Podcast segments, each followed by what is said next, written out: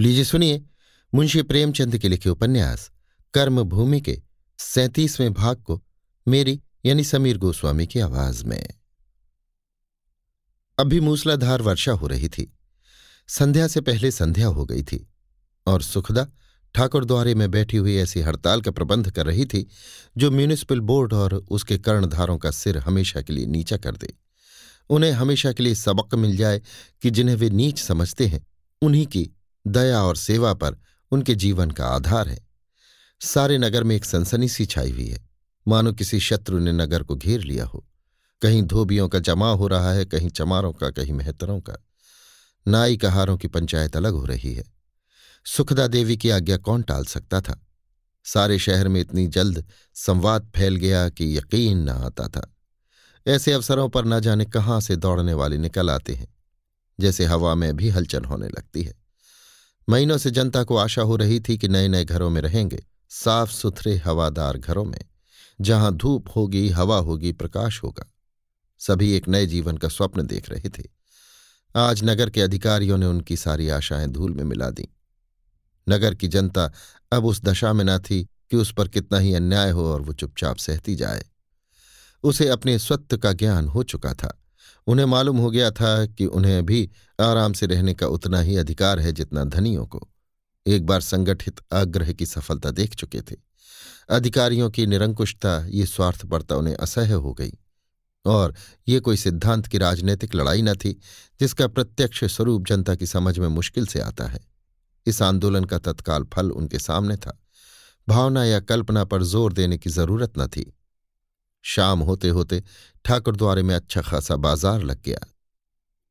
धोबियों का चौधरी मैकू अपनी बकरे की सी दाढ़ी हिलाता हुआ बोला, नशे से आँखें लाल थीं। कपड़े बना रहा था कि खबर मिली, भागा आ रहा हूँ। घर में कहीं कपड़े रखने की जगह नहीं है। गीले कपड़े कहाँ सूखें इस पर जगन्नाथ मेहरा ने डांटा, झूठ ना बोलो मैकू, तुम कपड़ा बना रहे थे अभी, सीधे ताड़ी खाने से चले आ रहे हो। कितना समझाया गया पर तुमने अपनी टेक न छोड़ी। मैकू ने तीखे होकर कहा, लो, अब चुप रहो चौधरी, नहीं अभी सारी कलई खोल दूँगा। घर में बैठकर बोतल के बोतल उड़ा जाते हो और यहाँ आकर सेखी बगाड़ते हो। मैतरों का जमादार मतई खड़ा होकर अपनी जमींदारी की शान दिखाकर बोला, पंचो, ये बखत बद हवाई बातें करने का नहीं। जिस काम के लिए देवी जी ने बुलाया है, उसको देखो और फैसला करो कि अब हमें क्या करना है। उन्हीं बिलों में सड़ते रहें या चलकर हाकिमों से फरियाद करें। सुखदा ने विद्रोह भरे स्वर में कहा, हाकिमों से जो कुछ कहना सुनना था, कह सुन चुके। किसी ने भी कान न दिया। छह महीने से यही कहा सुनी हो रही है। जब अब तक उसका कोई फल न निकला तो अब क्या निकलेगा? हमने आरज़ू मिन्नत से काम निकालना चाहा था, पर मालूम हुआ सीधी उंगली से घी नहीं निकलता। हम जितना दबेंगे, ये बड़े आदमी हमें उतना ही दबाएँगे। आज तुम्हें तय करना है कि तुम अपने हक के लिए लड़ने को तैयार हो या नहीं। चमारों का मुखिया सुमीर लाठी टेकता मोटा चश्मा लगाए पोपले मुँह से बोला, अरज मारूद करने के सिवा और हम कर ही क्या सकते हैं? हमारा क्या बस है? मुरली खटीक ने बड़ी बड़ी मूछों पर हाथ फेर कर कहा, बस कैसे नहीं है? हम आदमी नहीं है कि हमारे बाल बच्चे नहीं हैं।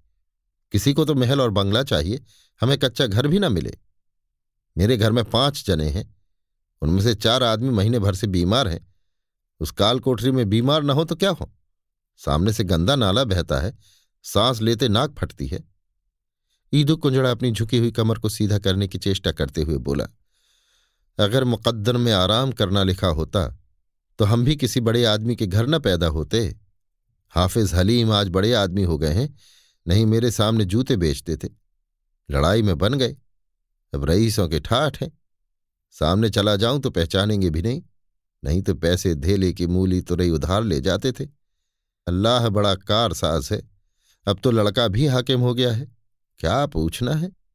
जंगली घोसी पूरा काला देव था। शहर का मशहूर पहलवान।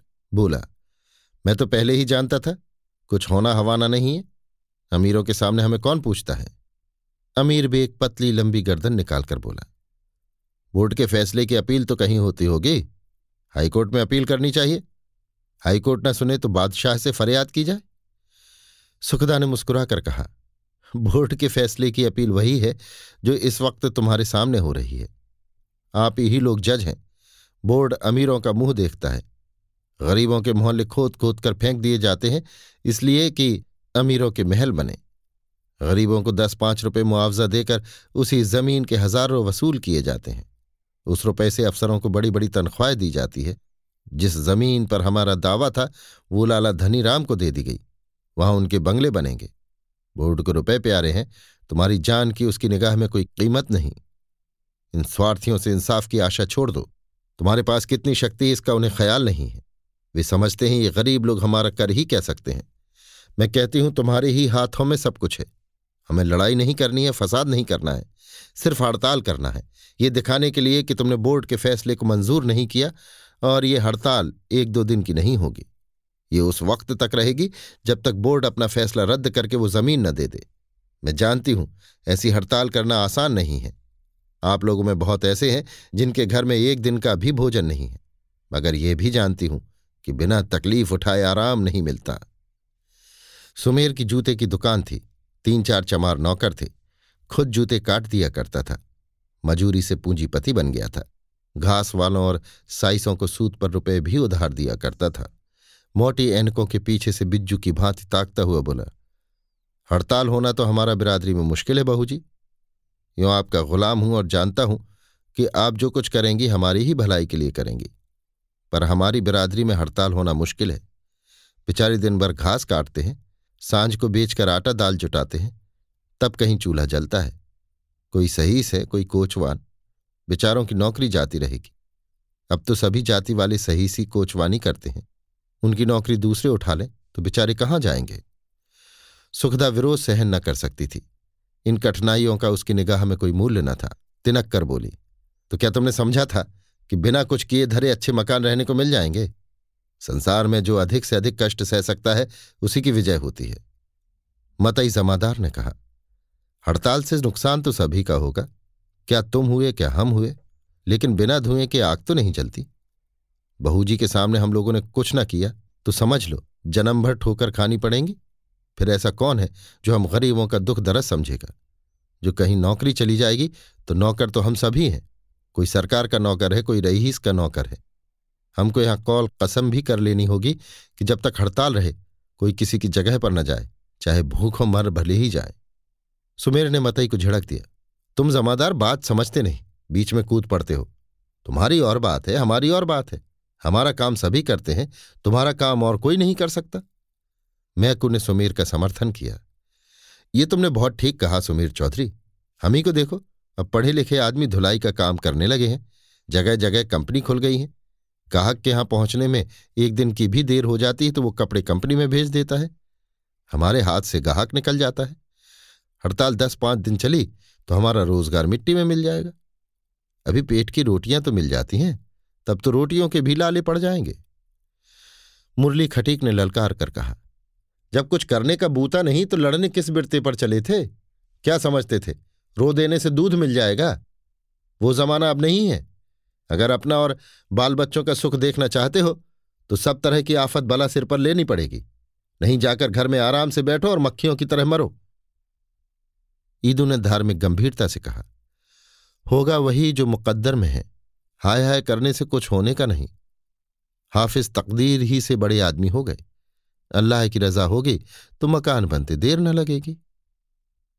जंगली ने इसका समर्थन किया, बस, तुमने लाख रुपए की बात कह दी ईदू मियाँ। हमारा दूध का सौदा ठहरा। एक दिन दूध न पहुँचे या देर हो जाए तो लोग घुड़कियाँ जमाने लगते हैं। हम डेयरी से दूध लेंगे। तुम बहुत देर करते हो। हड़ताल दस पाँच दिन चल गई तो हमारा तो दिवाला निकल जाएगा। दूध तो ऐसी चीज़ नहीं कि आज ना बिके, कल बिक जाए। ईदू बोला, वही हाल तो साग पात का भी है भाई। बरसात के दिन है। सुबह की चीज़ शाम को सड़ जाती है, और सैत में भी कोई नहीं पूछता। अमीर बेग ने अपनी सारस की गर्दन उठाई। बहू जी, मैं तो कोई कायदा कानून नहीं जानता, मगर इतना जानता हूँ कि बादशाह रैयत के साथ इंसाफ ज़रूर करते हैं। रात को भेस बदलकर रैयत का हाल चाल जानने के लिए निकलते हैं। अगर ऐसी अर्जी तैयार की जाए जिस पर हम सबके दस्खत हों और बादशाह के सामने पेश की जाए तो उस पर ज़रूर लिहाज किया जाएगा। सुखदा ने जगन्नाथ की ओर आशा भरी आँखों से देखकर कहा, तुम क्या कहते हो जगन्नाथ? इन लोगों ने तो जवाब दे दिया। जगन्नाथ ने बगले झांकते हुए कहा तो बहूजी, अकेला चना तो भाड़ नहीं फोड़ता। अगर सब भाई साथ दें तो तैयार हूँ। हमारी बिरादरी का आधार नौकरी है। कुछ लोग खोचे लगाते हैं, कोई डोली ढोता है, पर बहुत करके लोग बड़े आदमियों की सेवा टहल करते हैं। दो चार दिन बड़े घरों की औरतें भी घर का काम धंधा कर लेंगी। हम लोगों का तो सत्यानाश ही हो जाएगा। सुखदा ने उसकी ओर से मुँह फेर लिया और मतई से बोली, तुम क्या कहते हो? क्या तुमने भी हिम्मत छोड़ दी? मतई ने छाती ठोंक कर कहा, बात कहकर निकल जाना पाजियों का काम है। सरकार आपका जो हुक्म होगा उससे बाहर नहीं जा सकता, चाहे जान रहे या जाए। बिरादरी पर भगवान की दया से इतनी धाक है कि जो बात मैं कहूँगा, उसे कोई ढुलक नहीं सकता। सुखदा ने निश्चय भाव से कहा, अच्छी बात है, कल से तुम अपनी बिरादरी की हड़ताल करवा दो, और चौधरी लोग जाएँ। मैं खुद घर घर घूमूँगी द्वार द्वार जाऊँगी एक एक के पैर पड़ूँगी और हड़ताल करा के छोड़ूँगी। और हड़ताल ना हुई तो मुँह में कालिक लगाकर डूब मरूँगी। मुझे तुम लोगों से बड़ी आशा थी। तुम्हारा बड़ा ज़ोर था, अभिमान था। तुमने मेरा अभिमान तोड़ दिया। ये कहती हुई वो ठाकुर द्वारे से निकलकर पानी में भीगती हुई चली गई। मतई भी उसके पीछे पीछे चला गया। और चौधरी लोग अपनी अपराधी सूरतें लिए बैठे रहे। एक क्षण के बाद जगन्नाथ बोला, बहूजी ने शेर का कलेजा पाया है? सुमेर ने पोपला मुँह चुबलाकर कहा, लक्ष्मी के अवतार है, लेकिन भाई रोज़गार तो नहीं छोड़ा जाता। हाकिमों की कौन चलाए? दस दिन, पंद्रह दिन ना सुने तो यहाँ तो मर मिटेंगे। ईदू को दूर की सूची, मर नहीं मिटेंगे पंचो, चौधरियों को जेहल में ठूस दिया जाएगा, हो किस फेर में? हाकिमों से लड़ना ठट्ठा नहीं। जंगली ने हामी भरी, हम क्या खाकर रईसों से लड़ेंगे? बहू जी के पास धन है, इलम है वो अफसरों से दो दो बातें कर सकती हैं। हर तरह का नुकसान सह सकती हैं। हमारी तो बधिया बैठ जाएगी। किंतु सभी के मन लज्जित थे जैसे मैदान से भागा सिपाही। उसे अपने प्राणों के बचाने का जितना आनंद होता है, उससे कहीं ज़्यादा भागने की लज्जा होती है। वो अपनी नीति का समर्थन मुँह से चाहे कर ले, हृदय से नहीं कर सकता।